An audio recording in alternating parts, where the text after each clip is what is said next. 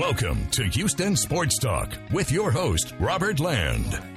Thanks for checking into the best Houston sports podcast. And with the Rockets hiring Ime Udoka, it's the perfect time to bring in our Rockets expert, Frank from Rockets Chop Shop. Good to see you, Frank, and with some real optimism for the first time in a while. That's nice. You know, I'm curious uh, from your standpoint, was Udoka your number one pick from their candidates? Because Vogel and Nurse not bad options either. No, not really. I'm not going to lie and say he was, but he was definitely up there. I had him in the same tier as Nick Nurse, who was my number one pick. And the reason I thought Nurse would be a great fit is because um, he has a longer track record of being an NBA head coach. All we really know about Udoka as far as his track record as a head coach is what that one year we saw in Boston. And Boston is a ready-made team um, that had guys that were already pretty much on their way to becoming, you know, all NBA, all stars, defensive player of the years and whatnot. So for our young guys, I thought, you know, Nurse would be a great guy. We've seen him develop a lot of the talent in Toronto, but I am not displeased in any way, shape, or form. Uh, I think in some ways, Udoka is a better fit uh, because of the age of our players, and I think he has probably has a better chance of connecting with our players on a level that he can push different buttons that maybe Nurse was not able to pick. But no, I'm I'm I'm super excited. You know, I almost shed a tear. It was it was to me, this is like the most competent thing that we've done, um, probably in the entire since probably since Tillman bought the team. So, um, you know, I'm definitely happy that they were able to get Udoka. Yeah, I want to speak to one of the things that you brought up in just a second, but I want our YouTube viewers to get in the comments, tell us what you think of the Rockets' new head coach too. And Frank, it's easy to say the Celtics had a lot of talent when Udoka took over there, but people forget they were a 500 team the year before yeah. he arrived. Yeah, they were lost lost souls. Um, you know, if you guys remember the context of what that team was coming out of with the whole Kyrie thing, and and I think what I think he kind of alluded to it a little bit when he was describing uh, what the uh, the dynamics on the team was, which was everybody thought they were that guy, right? You had Marcus Smart at that point, still not really buying into that that point guard, uh, set the table role and be a, a defensive player. He was really taking a lot of bad shots, and he still does, but back then, I don't know if people remember, Marcus Smart was a real hot topic the, with the Boston fans. The Jaylen versus Jayson uh, thing, the, a lot of the fan base in Boston wanted one of them, uh, Jaylen Brown, traded away. They just seemed very redundant and there was no hierarchy. Sounds familiar, guys? You know, Brad Stevens is a great X and O's coach. And he, to me, he's very, very much like, I almost, I call him uh, a white Stephen Silas, right? Because they have a lot of basketball knowledge in their brain, but He's soft spoken, and to be a head coach, to me, you have to be able to push certain certain buttons, especially when you're dealing with younger stars, younger athletes, and he just couldn't get them there. And the thing that Ime did, then this is why I said the fit for us is much be better. He challenged every single player. I mean, I've seen Ime Udoka cuss out Jayson Tatum on the sideline of the games multiple times. When he's on the in the timeouts, everybody is fixed right squarely on him, and he commands a certain respect when he speaks. And it just, to me, those are the type of coaches that you want to lead, you know, young men into battle. And what he did, he changed the culture over there. You know, he made guys fit into hierarchy. Marcus Smart became the defensive player um, uh, of the year, really under his tutelage, took a step back as a player and said, you know what, I'm not the best player. Jaylen Brown accepted the role of being a secondary player to Jayson Tatum, who became an, a top five MVP candidate while he was there. And they've all, if you go through interviews on YouTube, you can hear the players say what I'm saying. Like he helped them all tremendously, just understanding who they are and where they fit in the construct of a team. So I think that's the biggest thing. I don't think we're the Rockets are at the point right now where X and O's matters that, that much. We need to build foundational um, principles and structures, and I think Ime is the guy that's going to do that for us. I, I, want to give you this quote here. Uh, youth is not an excuse. Oh man, and that's almost, not that's not me. That's not over. you. that that's Ime Udoka. That's not the two of us yeah, talking like we have been the last five months. That's it. Ime Udoka this week. I, I almost fell over in my chair, man. That quote stuck out, beaming neon lights. That quote is anti everything we've heard for the past two years. How many press conferences have, have Rockets fans sat and heard Coach Silas say that, oh, we're just young? It's because we're young. We have the youngest team. I hated that. How many times do we hear Ryan Hollins talk about how young the guys were? How many times did AT&T Sportsnet post a graphic? The Rockets were the first. Like that stuff is not. While uh, OKC is is just as young as we are, I think we're we were older than them by like six months. is out there, you know, making a playoff push. It's it's always been an excuse. It's always been a cop out, and I'm glad that he just shattered that whole narrative from jump. Like we cannot use that because it doesn't like this is not the NBA is not a daycare. You're not trying to raise children. This is a competitive league where every single team is equally supposed to be as competitive with each other. If you keep saying they're young and young, then get older players, right? This is a competitive league, right? So we can't use any excuses because at the end of the day, your goal is to win a championship wherever you are in that journey. So for a coach who's supposed to be building championship character in these players to keep giving them excuses, I, I even heard Jalen Green use that after a game one time. That we're young and we're learning. Like I don't want my players saying that. That's crap. So you know, I'm I'm you know I'm like I said, man. Ime has won me over. I'm ready. I'm excited, and I think that it's going to be a culture shock for a lot of our players what they're going to experience under his coaching than what they were experiencing under Stephen Silas. Let's get your thoughts on the press conference itself. Was there anything that Udoka said that caught your ear? Rafael Stone? Anybody say anything that really caught your ear? You know, I like Tillman. I think 99% of the press conference he did was good. Rambled on uh, randomly. Uh, but I think to me, it was not really specific. I mean, Ime said all the right things. Obviously, they brought up the question about what happened in Boston. From what I've got gathered, this is it was an HR thing. Like it's not criminal or anything like that. I think people are getting a little too pious in their way they're approaching this. He had an affair. Uh, you know, his company that he was working for took care of it. Just like any of us have a job, if we have inappropriate relationships at work, you get fired. The question, you know, if you're mad at him because uh, you don't want a guy that had an affair to be your coach, then you know, okay, that's that's if that's your ethical standard, that's cool. But all this, like people acting like he shot somebody, like let's not do that. Okay, so I'm glad they addressed that, and he pretty much spoke to all the things he was doing. But to me, the biggest thing that stood out in the press conference was how Stone didn't really talk as much. And and the reason I'm contrasting it with Stephen Silas's press conference, where Stone interrupted to answer a lot of questions on behalf of Stephen Silas, which might, might have been a, a, a foreshadowing of of what that tenure was going to be between the two of them. Ime was the presence in the room. He took front and center. That's that presence I was talking about earlier. That's a that's a that's a trait. It kind of made Stone and uh, Tillman spoke up a little bit more, but Stone was in the background where he belongs as a general manager. Ime's a star, and for our team, we don't have a star right now. And if you're going to have a young team that you're learning how to build, if you don't have a star, that coach needs to be that person that fills that void. And I think he checks that box. And he just that presence he had in that press conference Rafael Stone was in the side where he belongs. He wasn't the one answering all the questions. They weren't splitting the time. And I think to me that that's what I want to see from my head coach. You see the same thing with DeMeco Ryans with the Texans. There's a certain thing that these guys bring, and uh, yeah, so um, I, you know, they said all the right things. I think Stone said some things. Tillman, you know, he said a lot of a lot of things that I'm excited about. But overall, I just think Ime's um, presence in the room was was where really took away in contrast to what Stephen Silas was like. Yeah, just real quick on Tillman's, you know, you, you got to forgive if you're a Christian person, and that's it's true, you know. And I thought the way he said everything around that, if it's you listen to it in context, there's nothing wrong with what Tillman said. And th- th- this guy didn't kill anybody. This isn't Bill Cosby out there doing stuff or Deshaun Watson I, or anything like that. Yeah, right? but I think there's more to it than right. just an affair, from what I understand, and maybe the way that he treated this person.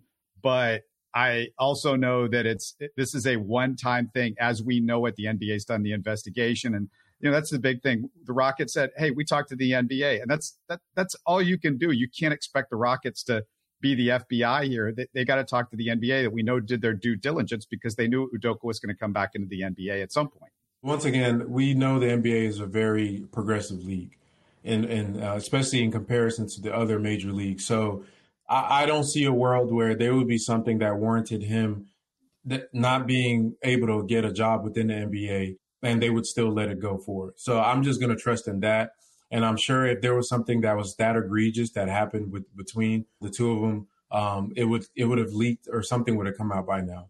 From what I've known from the people I've talked to, everything was consensual. I think the power dynamics is definitely something that um, to keep in mind. I think that's probably where the most inappropriate things uh, might have happened. Is obviously she was somebody that worked under him, um, and so that that is going to be where you have your biggest issues. But as far as like criminal or anything like that. It was none of that. If, if that's something that you dislike in your coach, then I'm all for it. But I think, uh, you know, people are taking it too far. I think they're equating it with like, you know, some assaults and things like that. It's nothing like that. There, there is some, you know, it's more nuanced, but it's not criminal. So, yeah, I just I've just seen some weird uh, weird takes on, on on this matter. But like he said, he's you know he's done what he's he's supposed to do. Um, he's you know he's he's it's helped him grow. And I'm sure that, you know, he's hurt a lot of people around him. But, you know, to Tillman's point, I didn't like the way Tillman, Tillman phrased it. I'm a Christian. I just don't think you should assume everybody's a Christian in the world. But the general point Tillman was trying to make is that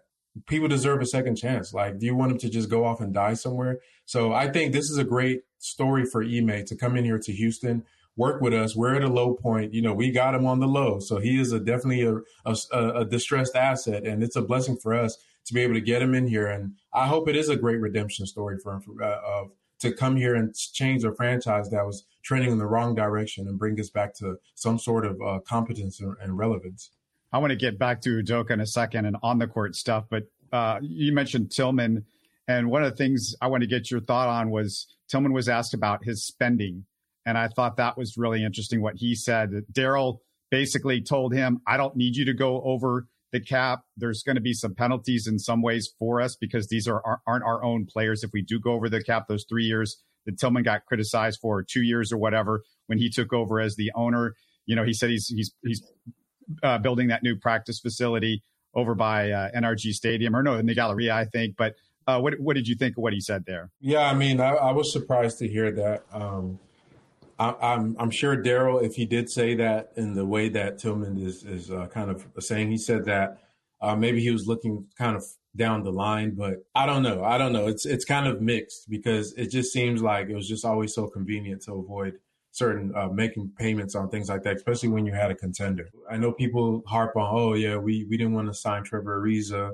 or but you think about like when they brought in James Ennis as the as, as the replacement for that. It was just a lot of weird kind of things going on. I'm just thinking of through the years. It just to me there's too many coincidences for it not to be a thing.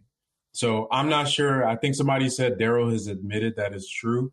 I just don't know what to believe in that. But I think where Tillman was as an owner prior to the pandemic and when he first bought the team is a different spot than he is right now. I think he's definitely come up I think his net worth has increased a lot since then. And I think um, that maybe at that point, he might have been a little bit more uh, conscious of his spending. I think now, uh, especially he mentioned the $70 million uh, training facility. Uh, he's probably a little in a more comfortable spot to be able to go out and, and spend money on the team. And you know, for the past few years, I don't really.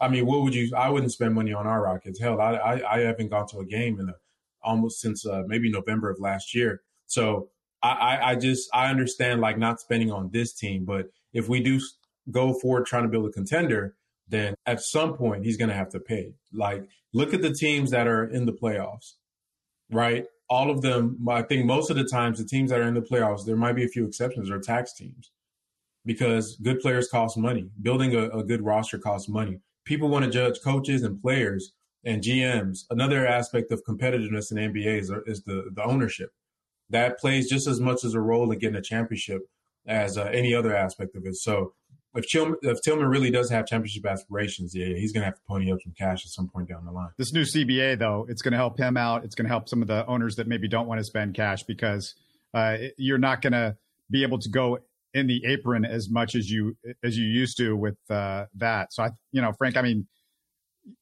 I feel like it, it's it's going to be a big deal for the Rockets. It's going to be a big deal for some of the smaller markets too you know, it's going to level the playing field to a degree. You, you, don't get Golden State doing what they've done the last few, which I think is a little bit too egregious as far as the, the money that they've been able to spend. I'm not one to stifle. Like, if you got it, spend it. Uh, but I guess the NBA is like, I it, they're trying to look at it from a competitive standpoint. So I understand they're trying to uh, kind of have some form of uh, you know share competitiveness where it's not just the all the tech billionaires that get to have the best teams. Just be a better owner. You know that's the only thing I can say.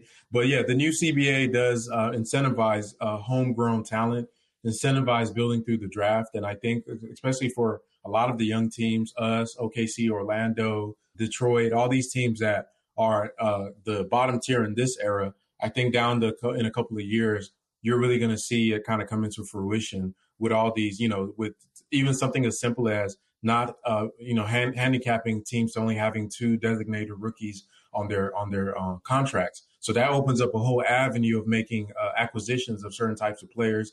They added the um, the fifth year to the non-designated contract, so meaning that even if you're not the guy that's getting the big rookie extension, you can still get a fifth year, uh, five year salary. What does that do? That means you're incentivizing keeping some of your maybe Jabari doesn't get to the level where he's a you know he deserves that that that that that designated money, but you still want him to stay in Houston, and you can give him an extra year on that contract that nobody else can. So yeah, they're definitely uh, pushing towards that. They've made some exceptions. I think the room exception is something that we may be able to use um, for teams that are uh, non-taxpayers. So it's like, yeah, it, it incentivizes team building. I think it's a great thing because there are a lot of teams that do benefit from it.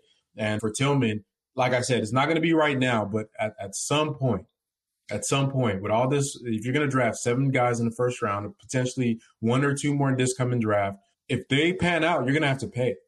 You're gonna have to pay. You're gonna have to pay. OKC's gonna have this dilemma coming up. OKC has too many good players.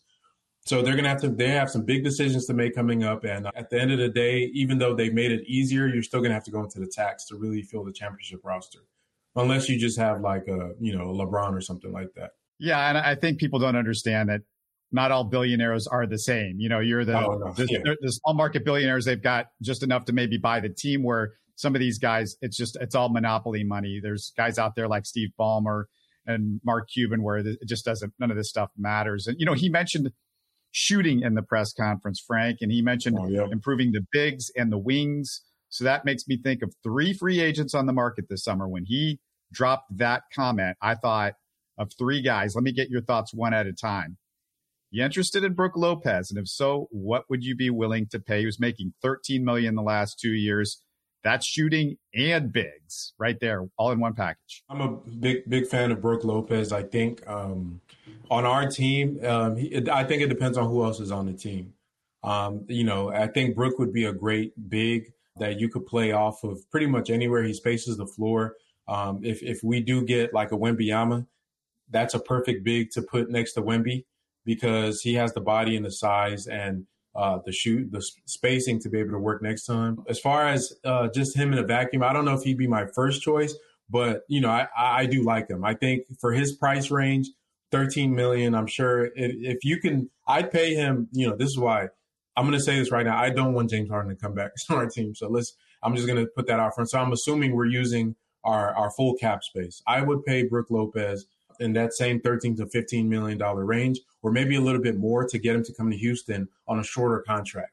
Maybe a, a two year contract with a team option on a third year. And that's really where I'm at with all these guys. It's going to be two plus one with a team option, and I'd pay up front to get him. But I think, yeah, the defense, obviously, that's going to be helpful. Um, him and Sengun, let's say as a, as a, as a big, uh, as a four or five duo, I think that's something interesting there where you could have a double big lineup with those two. But I think that that still would pose some issues. Him and Jabari would be interesting as well. So I think uh, for me, my favorite uh, center or big that's available, even though he's hurt right now, would be Naz Reid. I think he you can get him for you know the five to eight million dollar range. He can space the floor. He's more versatile. Um, not a like a super elite defender as far as like a rim protector, but he does a lot of little things very very well. Um, and um, yeah, I think he's he's somebody that we could bring in a pretty good vet, a hard work, hard hard player, runs the floor. Um, I think he'd be good as well. So, but Brook Brook is I think he's going to be the top center free agent on the market. If we get him, I'd be ecstatic. Yeah, I'm with you. I'm not interested in James Harden. I spend that money elsewhere. Starting with Brook Lopez, I would even be willing to pay him 22 23 million dollars in his first year in a in a sloping front down yeah. Con- yeah. front loaded contract because you know, if it gets down to 15 in two or three years, 15 is maybe 10, you know, with the new CBA. So look at it that way. And, you know, he's 34 years old. So you got to think of like maybe him declining a little bit as he goes along. He's been around for a long time. People forget about that. Now, the next guy I wanted to ask you about is Grant Williams. And we know Udoka should have an end with him. He shot 40% from three over the last two years. You want him? And if so, at what cost? Man, Grant is a is a is a, a great player to have. I think for us. Um, I've I've you know when I listen to Bill Simmons about him, they always make jokes about how he's always like the rah rah guy on the team, and the other older players are just looking at him like. And people know he's like 23, right? He's a he's a pretty young guy, so he fits our timeline. He would be great. Uh, I would I would love you know obviously the shootings there, defensive minded, culture setter type of player. Um, um, he he would be that that I think for us he'd probably play the four um, a lot more, uh, a much better shooter that addresses multiple issues, defense and shooting and versatility. The payment for him, I'm not sure what he is to want on the open market. Uh, but for him, a guy that's been in the finals and played, I'm sure it's to be around the 20, in the 20s, low 20s. And yeah, I would be willing to pay that for him. I think people have to understand that we have to overpay to get uh, good veterans to come down here. Because of where we are in our rebuild most guys want to go somewhere where they can one obviously lifestyle is a factor but two they want to play winning basketball and play somewhere where they can be relevant right? The you know if you're a young free agent you don't want to go down to like a charlotte where you're going to just never be on tv you're going to be losing games because your value gets depressed at that point. So i think that udoka let's tie this back into him one of the things I don't think Nick Nurse could have done this. Udoka opens up a world of free agents for us that we might have not have access to. Not even just Celtics players. He's such a respected guy that a lot of players would just want to come play for him because they know that he's a serious coach. So I think Grant would be a great, you know, that's a great fit for us, a great culture guy. I think if you want to do some Jabari at the five, that's a four you can put next to him. Uh, and he would just basically be a super upgraded version of Jae'Sean Tate. Um, he Better shooting PJ Tucker, actually. Yeah, but there you go. Like he's he does everything Tate does, like times a hundred. he can he can guard a, a, perimeter defender. He can guard in the post. Um, he can you know he can initiate a little bit, not as good as a ball handler, but I don't need my four doing that. Right, just get your spot, hit your shots, play defense. So not a bad pickup. Um, I'd be once again, I'd be ecstatic. Listen, listen, you can't from what we just went through, uh, uh, uh, uh, Rob, there's nothing, nobody that you're going to say that I'm going to be, be, unhappy about. Like we just watched two, two, three years of some of the nastiest basketball um, that you could find in the NBA. So I'm just excited to be competent again. So yeah, I think uh, Grant Williams would be a great pickup for the Rockets. All right, this is an easy one. I know you want Cam Johnson. I think everybody would love to have Cam Johnson, but how high would you be willing to pay Cam Johnson? Because he's restricted.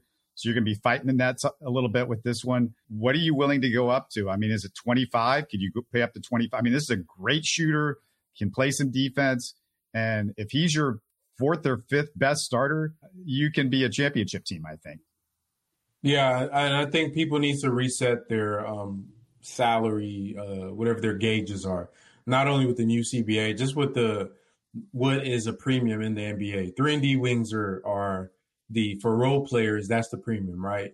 Because you can find uh, you know decent point uh, guard play if you just need somebody just to you know dribble the ball and pass, uh, you know, initiate offense. You can find a decent backup big to rim run, try to protect the rim. Um, but in between that, having a player that could hit shots, especially at the clip that he does, he's almost what six eight. He's 26 years old, so he's relatively young. What I've I've heard is that 90 million um, I think that's probably not is is, is a little uh, selling him short. I would pay him twenty five. I've heard people go up to thirty. I don't know if I'd go up to thirty for him, but I would pay him twenty five to twenty eight million dollars. And I think that's a salary that if you can get that four year about a hundred, hundred a little bit over that in three years when you're trying to be a contender, that's going to be a that's nothing. That's nothing. That's going to be a, a, a six man salary you guys remember we were paying Eric Gordon 22 million, uh, I mean, almost 19, 20 million to come off the bench. So you got to imagine this is a guy that's going to be starting at your at your three um, for you, and he can play in the finals because I've seen him do it. Right, he's seen him do it as a younger player. He's a better player than he was now, and even tying in a player we're not going to talk about in this specific podcast that I've seen people kind of poo poo, and even to your point about like Donovan Mitchell with the Jaylen Brown, like when I see players perform at the highest levels in the playoffs, that gives them a little extra bump for me because eh, ultimately, no matter where you are as a team, you want guys that could be on the floor when you're trying to win a championship. And Cam fits that mold. Um, Jaylen Brown fits that mold. The Donovan Mitchells of the world uh, fit, fits that mold. So when we see these guys and we're like, well, they're you know they're shooting you know thirty, I don't care. Like I've seen them perform at the highest level. So I think that gives them extra premium. If you can get them between 25, 28, and if you like just really can't get it and you have to go up to 30, I would do it because I just feel like the defense, the shooting, and he has some upside. There's a lot of things in his game that you could still explore uh, with him. So yeah, I think he he'd be a great and a realistic target that the Rockets could actually get um, if they really wanted to. Once again, I just don't want James Harden coming down and messing up our cap space and flexibility. My ideal ideal world, you get a guy like Cam Johnson, you get a couple of those vets in the mold of, of the guys we just spoke about. Give them three years with that last year being a team option, and you just play the waiting game. Who's going to shake loose? We don't know. Is there a, a player out there that may want to trade or, or may be a free agent that you never know what's going to be available, but you always want to keep acquiring good players and keep it moving. I just don't want us to be tied up paying 50 million to a 36, 37 year old James Harden. Um, I used to be on like kind of apathetic to it, like, oh, well, if he comes, whatever. Now I just, with Ime, Ime changes everything for me. I do not want James Harden on this team. I think we have a culture we're trying to set and we can move on from him and just go um, the way that we need to go. Yeah, I mean, I've already expressed with Harden, the Harden Jalen Green backcourt for the next three or four years sounds really bad. I mean, I get that Udoka is going to work on Jalen Green's defense, but it, it's not changing overnight. This guy isn't turning into. I mean, everybody thinks he's Devin Booker, and, and he's going to be Devin. But with Devin Booker ain't happening next year. So, uh, and it might take three or four years. And meantime, James Harden is just going to get worse on defense because of his injury history, his age, and like look at the playoffs, uh, Frank. I mean, he has not finished around the basket like he used to. I mean, it's now starting to be a problem. And if he can't finish around the basket, it also closes down what he can do outside because now you can get in his space, you can get up on him. You don't care if he drives by you. So that means what is he? He's just an old head at that point. And it's really dangerous handing out money to a guy that's in his mid 30s, has an injury history, is a defensive issue, and is declining right before our very eyes. It's all nostalgia, bro. At that point, it's all nostalgia.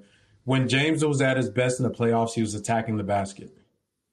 Because in the playoffs, his step backs, you know, his shooting kind of takes a dip because the deep, especially as the rounds go up, the defense gets more elite. They start taking away that shooting. Um, his some of his best playoff runs, 2019, when we went um, against the Warriors in the Western Conference semifinals and in the bubble, was him getting uh, after the OKC series was him getting downhill to the basket, and and if he can't do that at a decent rate and get to the uh, free throw line, um, then he's in trouble because it's it's okay if Joel Embiid is playing like prime Hakeem Olajuwon because I think that's masking a lot of what people are seeing. Oh yeah, he's a great point. Yeah, he's he's passing at half. He him and Embiid most I think like six or I did something. Most the vast majority of his assists are to Joel Embiid, rightfully so. But I think he also has the most assisted, um, uh, like the percentage of his assists to one player is between him and Joel Embiid. So Joel Embiid is doing a lot of heavy carrying on that elite point guard play. Them running the pick and roll together. You take away Joel Embiid, what is James Harden? What is he? And then you take away the veteran team that the uh, Sixers are. You bring him to Houston, man that's a nasty. Like I, I just to me, I'm, I'm off of that. People could, you know, call me a hate. I don't hate James Harden. I, I understand what his talents are. He's a great facilitator. I'm not even knocking him as a guy that could get your guys, uh, help these young guys develop their playmaking, all that stuff. But it just doesn't make sense. It doesn't make sense. We should be. We have a fresh slate. We can build the culture we want. We have a great coach, some great young players: Tari, Jabari, Jalen, Sengun. Um, you know, we're excited. We have cap space to get any player that we can try to go get. We have a draft coming up where we might get lucky and get uh, Scoot Henderson or, or Wembanyama. Why go backwards, man? It just doesn't make sense to me. It's this. Hey guys, we should be happy, man. This is where we want to be. We put went through all the crap to get to here. There's no reason to go back and drag some of that old stuff. We have a clear slate ahead. I'm thinking full steam ahead. Let's get some of these uh, good vets to come in here, some young players to come in here and let's start building this championship. Yeah, one thing I think fans might have made a big deal about is uh, Tillman saying all those nice things about Kevin Porter. Look, the kid was in the room. Uh, he just yeah. wanted to say something to him. I it, it, I don't think that matters for Kevin Porter's future. He's just yeah. being nice because the guy because the guy was there. People are like, well, he's sucking up to the coach. I, you know, Jalen Green or, or some of these guys, they might have been 2,000 miles away, and the, all of a sudden they're going to announce a press conference the day before. You expect these guys to just immediately to fly you know, in from their country. Yeah, yeah, that that was weird. I think um, I'm actually I'm I'm KPJ has really shown me a lot, and I, we've talked about this before. My challenge for him is if Ime coaches him hard and he shuts down, get him out of here. If he responds, then you might actually have a player there, because all of these kids have been misguided. Stephen Silas did a terrible job establishing the baseline of what you have to do during the even though you are tanking culture you can still build culture accountability all those things we've talked about over and over again and he failed at doing that. So now I'm giving everybody a fresh start, even Kevin Porter Jr. And to me, for him to, I know the first day after the season, he was in the gym. He was in the gym. Now, whether that's good, I don't know if that impacts his game, but that tells me his mentality. He's a dude that works hard. A lot of his stuff may be misguided. He's young. I think the Ime thing might be the best thing for him if they don't trade him because he's also one of our most tradable um, assets on the roster. But if, if he is on the roster and he stays, I think Ime Udoka is going to push those buttons. Think about who I'm talking about of Marcus Smart, Jaylen Brown, Jayson Tatum, guys who didn't know what they're, I'm the guy, I'm the guy. He set them in their right hierarchy. And I trust that he can do that with Kevin Porter. And if it doesn't work out, guess what? You can just pivot away from him easily. So y'all get the kid, you know, cut him some slack. He's doing all the right things. He's saying all the right things. I, I mean, I don't know what else you want him to do. He, he showed up for the press conference. He's a hard worker. He's in the gym. He stays around the facility or he's training in New York. You don't see him at Fashion Week or on a beach talking about playoffs like Jalen was. Not that I'm knocking Jalen for going on a beach, but you're, you know, just stay out the camera. Like, bro, you don't need to be talking about you're going to make the playoffs with a with a mai tai in the background. You know, with a with a under a, a hut in the in the on the beach while your peers like uh, Evan Mobley, who everybody was making fun of, um, because he had a bad playoffs. Guess what? He's in the playoffs. Hey, Rockets fans, why don't we talk trash about other teams that have young guys in the playoffs when we're in the playoffs with them, not when our best player is on vacation? So just, uh, yeah, we, I'm, I'm excited. I'm excited for every single player. Josh Christopher, what is he going to be like under Ime? Sengun, what is, what are the buttons he going to, Tari Eason, Jabari, they're about to get really coached up and some of these guys are going to respond and some people are going to falter. And to me, that's this is where we need to be. We should have been here two years ago, but it's a good time for Rockets fans, man. We should be all be excited about what's going on. I just want to finish up with one of the things that really annoys me because I was in a Rocket Spaces. I can't remember if you were there too, but the other day, you know, we're talking about Jaylen Brown. You mentioned him. Look, it's a pipe dream that him coming to Houston. He's probably getting the super max. He's probably staying with the Celtics. But you hear Rockets fans you know, well, I don't know if I want Jaylen Brown because he's not a ball creator. I don't know if I want Donovan Mitchell. He can't play. De- Look, if you can get a top 20 player in the NBA, you know, I said top 15, everybody jumped Oh, he's not top 15. Well, he's top 20. He's better than anybody that's on this roster. Let me put it that way. If you can get really, really good players, all star level players, guys that have made all star games, you go out and get them. I mean, I don't understand this Rockets team, like not just all star players. I'm talking about with Donovan Mitchell and Jaylen Brown we're talking about guys in their prime that have performed in the playoffs that you know show you all the things that you want from a guy that can go out and win a championship for you as a starter and a potential number two or three or even one on a championship team and you don't have to get the number one guy if you get the number two guy that's you're one step closer to winning a championship you, you, you can't be so picky that okay unless it's lebron james or michael jordan i don't want to go you know what guys don't want to trade you lebron james or michael jordan but they want to trade you guys like Donovan Mitchell, Jaylen Brown for whatever reason. Potentially that could happen. And, you know, I, I know Will over in space. I, I like Will. I respect Will for the most part. But him telling me, well, these guys are always available. And Frank, you said sometimes always available. You know who's not always available? Guys that are in their prime, 25, 26 years old, guys that want to come to Houston, Texas. I know we all love Houston, but it's Houston, Texas. It's not LA. It's not Miami and the and South Beach and all that. Oh, yeah, LeBron changed teams a couple times. Yeah, he went to South Beach. He went to the Lakers. He stayed home in Akron. He, he happened to be a home guy and he wanted to go back to Cleveland where he started playing and where he, had a home. Yeah, that that's a way. That, that's why you got LeBron James. Anthony Davis, guess what? He went to the Lakers. Paul George wanted to go to the Lakers. Kawhi Leonard wanted to go to the Lakers. Guys, Jalen Brunson wanted to go to the Knicks. Guys want to go to New York, L.A. They don't want to come to Houston. And I get it. Chris Paul decided he was going to come here, but Chris Paul came here because James Harden. Okay, you had James Harden already. Right now, the Rockets don't have James Harden, the MVP caliber, you know, guy that's like right starting out of an MVP type run. Eh, with James Harden. You might think Jalen Green's that guy, but we don't know. And so it's it, there. There's just like this fantasy world that Rockets fans live in that everybody wants to come here. That oh yeah, there's guys available all the time, and they're no, there's not guys available all the time that are 25 and 26 years old. And I, I it just gets tiring trying to argue with people that like like no, you, when an all star level guy wants to come your way and he's got the pedigree of Jaylen Brown or Donovan Mitchell, you don't think twice about it. You go like, yeah, I want to go after that guy with with draft picks that you would hope dream that they would be Jaylen Brown or Donovan Mitchell level. These guys are we're talking about two of these guys might might uh, be drafted per year because there's you know there's like 24 all stars and you know over the last decade or 15 years all these all stars have been you know drafted. So I mean, come on, like guys, this you're not getting LeBron James or Michael Jordan. I'm sorry, these guys are going to have some imperfections. Yeah, I, I want people to go to look at all the all NBA teams. It's pretty much the same guys every year.